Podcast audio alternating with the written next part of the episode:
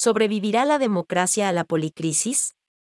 6 de junio de 2023, George Soros, Project Syndicate. Vivimos tiempos difíciles. Pasan demasiadas cosas, demasiado rápido. La gente está confundida. El historiador de la economía Adam Tooze, Universidad de Columbia, incluso popularizó una palabra para referirse al tema, lo denomina policrisis. Las fuentes de la policrisis que hoy aflige al mundo son múltiples. En mi opinión, la principal es la inteligencia artificial. En segundo lugar está el cambio climático, y la invasión rusa de Ucrania califica en tercero. La lista es mucho más larga, pero me concentraré en estas tres, con la esperanza de que ayude a reducir la confusión. La inteligencia artificial. La AE conmocionó al mundo en noviembre de 2022, cuando Microsoft puso ChatGPT a disposición de la gente a través de una empresa asociada llamada OpenAI. ChatGPT planteó una amenaza existencial al modelo de negocios de Google, que se puso a trabajar a toda marcha para lanzar un producto competidor lo antes posible. Poco después, Jeffrey Hinton, considerado en general el padrino de la IA, renunció a su cargo en Google para poder hablar con libertad sobre los riesgos de la nueva tecnología contra su posición previa, adoptó una postura muy crítica de la IA. Dijo que podía destruir la civilización. Hinton fue pionero en el desarrollo de las redes neurales, capaces de comprender y generar expresiones lingüísticas y aprender habilidades mediante el análisis de datos. Al crecer la disponibilidad de datos, creció también la capacidad de los grandes modelos lingüísticos de la IA. Muy impresionado, Hinton declaró, Tal vez lo que sucede dentro de estos sistemas es, en realidad, mucho mejor que lo que sucede dentro del cerebro, y afirmó que conforme aumentaran en poder, también se volverían más peligrosos. En particular, advirtió sobre los riesgos de los sistemas de armas totalmente autónomos, o robots asesinos, como los llamó. Hemos ingresado a un territorio totalmente desconocido. Podemos construir máquinas más fuertes que nosotros, pero seguimos teniendo el control. ¿Pero qué ocurrirá si desarrollamos máquinas más inteligentes que nosotros? A la IA le llevará entre 5 y 20 años superar a la inteligencia humana. Y no tardará en descubrir que logra sus objetivos mejor si se vuelve más poderosa. Las palabras de Hinton me causaron una gran impresión. De hecho, la IA me hizo pensar en el poema de Goethe, El aprendiz de hechicero. El aprendiz está estudiando magia, pero no entiende muy bien lo que el maestro le enseña. Cuando éste le ordena que lave el piso, usa las palabras mágicas para mandar a una escoba a hacer la tarea por él. La escoba obedece pero el aprendiz no puede evitar que siga yendo a buscar cubos con agua, y la casa termina inundada. Yo crecí antes de la invención de la IA. Por eso tengo una firme creencia en la realidad. A edad relativamente temprana me di cuenta de lo difícil que es entender el mundo en el que nací, y busqué guía moral en la realidad. Los seres humanos somos a la vez participantes y observadores del mundo en que vivimos. Como participantes queremos cambiarlo en beneficio nuestro. Como observadores, queremos comprender la realidad tal cual es. Ambos objetivos chocan entre sí. Creo que esto es una intuición importante que me permite distinguir lo correcto de lo incorrecto. La IA destruyó este esquema sencillo, porque no tiene nada que ver con la realidad.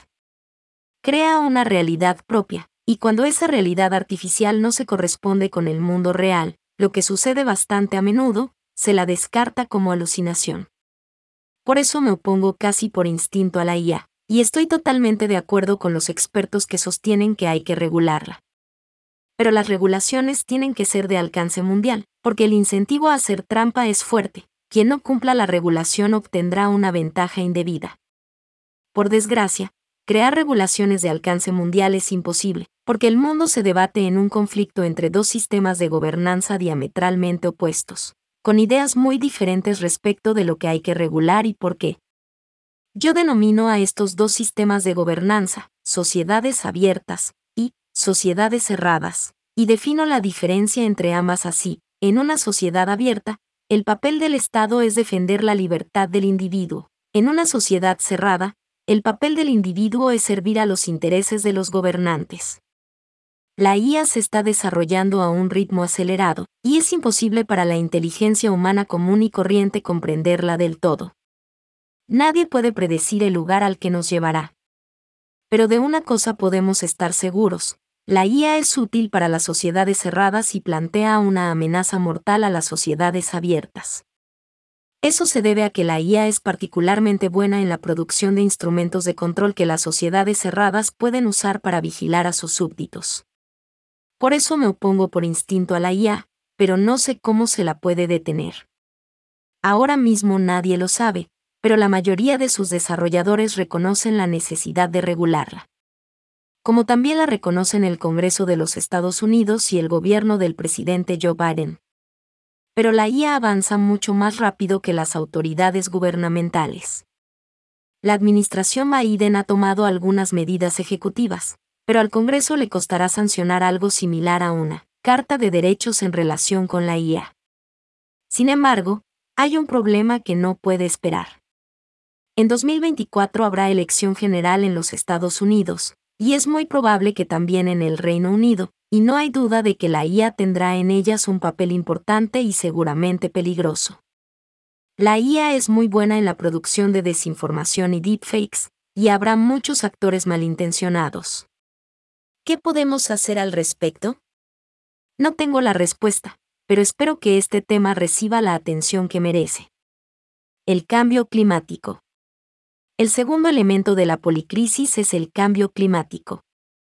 El sistema climático global ha sido alterado por una creciente intervención humana, en particular, por la liberación a gran escala de gases de efecto invernadero, dióxido de carbono y metano. El Acuerdo de París 2015 fijó un límite de 1,5 grados centígrados de aumento de la temperatura por encima de los niveles pre-industrials, pero ya es muy probable que se supere. A pesar de todos los esfuerzos de lucha contra el cambio climático, el ritmo de calentamiento se está acelerando. Dos climatólogos muy prestigiosos, David King, ex asesor científico principal del gobierno del RU, y Johann Rockström, Potsdam Institute, han advertido de que esto puede activar puntos de inflexión que lleven al colapso de la vida en la Tierra. El Grupo Intergubernamental de Expertos de las Naciones Unidas sobre el Cambio Climático ha dicho que con las políticas climáticas actuales, la Tierra será entre 2,5 grados centígrados y 2,7 grados centígrados más cálida en 2100, algo que en opinión de los científicos, sería un desastre. Superaría la temperatura más cálida registrada en la Tierra en los últimos 4 millones de años, provocaría el derretimiento total de las placas de hielo de Groenlandia, los Himalayas y la Antártida Occidental, y el nivel de los mares subiría 10 metros. Según Rockstrom, habrá un colapso de todos los grandes biomas del planeta Tierra, los bosques tropicales y muchos de los templados, un descongelamiento súbito del permafrost, un colapso total de la biología marina, grandes cambios en las zonas de habitabilidad de la Tierra. Más de un tercio del planeta a ambos lados de las regiones ecuatoriales se volverá inhabitable, porque se superará el umbral compatible con la salud, que es alrededor de 30 grados C. Por desgracia, cuando el combate al cambio climático interfiere con los medios de vida de las personas, éstas prefieren proteger sus medios de vida. Los agricultores en Alemania y Países Bajos se han alzado contra la regulación de las emisiones de nitrógeno, porque les impide criar vacas. Se han movilizado, ganan elecciones y generan conmoción en la Unión Europea. También debo mencionar el deseo de las petroleras de seguir haciendo ganancias. En la lucha contra el cambio climático vamos muy retrasados. Tenemos que hacer todo lo que los climatólogos consideran necesario, lograr una reducción profunda y rápida de las emisiones, quitar de la atmósfera el exceso de gases de efecto invernadero y recongelar el Ártico. Para ello, necesitamos la aprobación de las comunidades indígenas. Todo esto hay que hacerlo lo antes posible. La guerra de Rusia en Ucrania lo que nos trae al tercer componente de la policrisis. La invasión rusa de Ucrania fue un shock negativo para el mundo, que alteró los suministros de alimentos y causó grandes realineamientos geopolíticos. Pero el resultado real ha sido mucho mejor que lo que se hubiera podido esperar. El ejército ucraniano plantó una resistencia heroica y, con fuerte apoyo de Estados Unidos y Europa, dio vuelta a la situación. El ejército ruso terminó mostrándose como un tigre de papel, mal dirigido y totalmente corrupto. Aunque por algún tiempo el grupo Wagner, un ejército mercenario privado, apuntaló la invasión, al final tampoco pudo derrotar a Ucrania. Por eso ahora Ucrania está lista para lanzar un contraataque, tan pronto como lleguen todos los equipos prometidos por Occidente.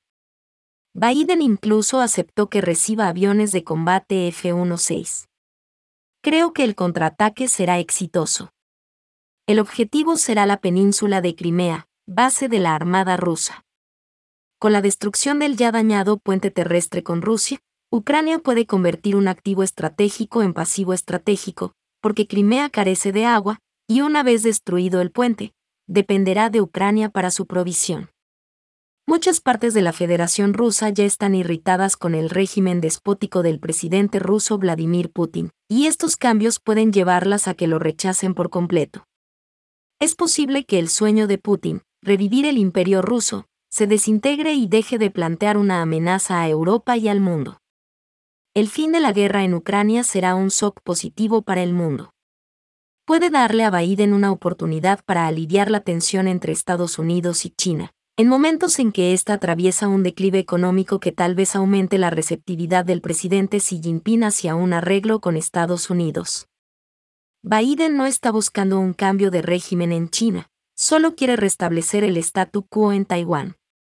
Una derrota de Rusia en Ucrania y una disminución de las tensiones sino-estadounidenses pueden crear espacio para que los líderes mundiales se concentren en el combate al cambio climático, que amenaza con destruir la civilización pero para llegar a eso hay un único camino estrecho y sinuoso. Por eso es justo ponerle signo de interrogación a la pregunta de si la democracia puede sobrevivir a la policrisis.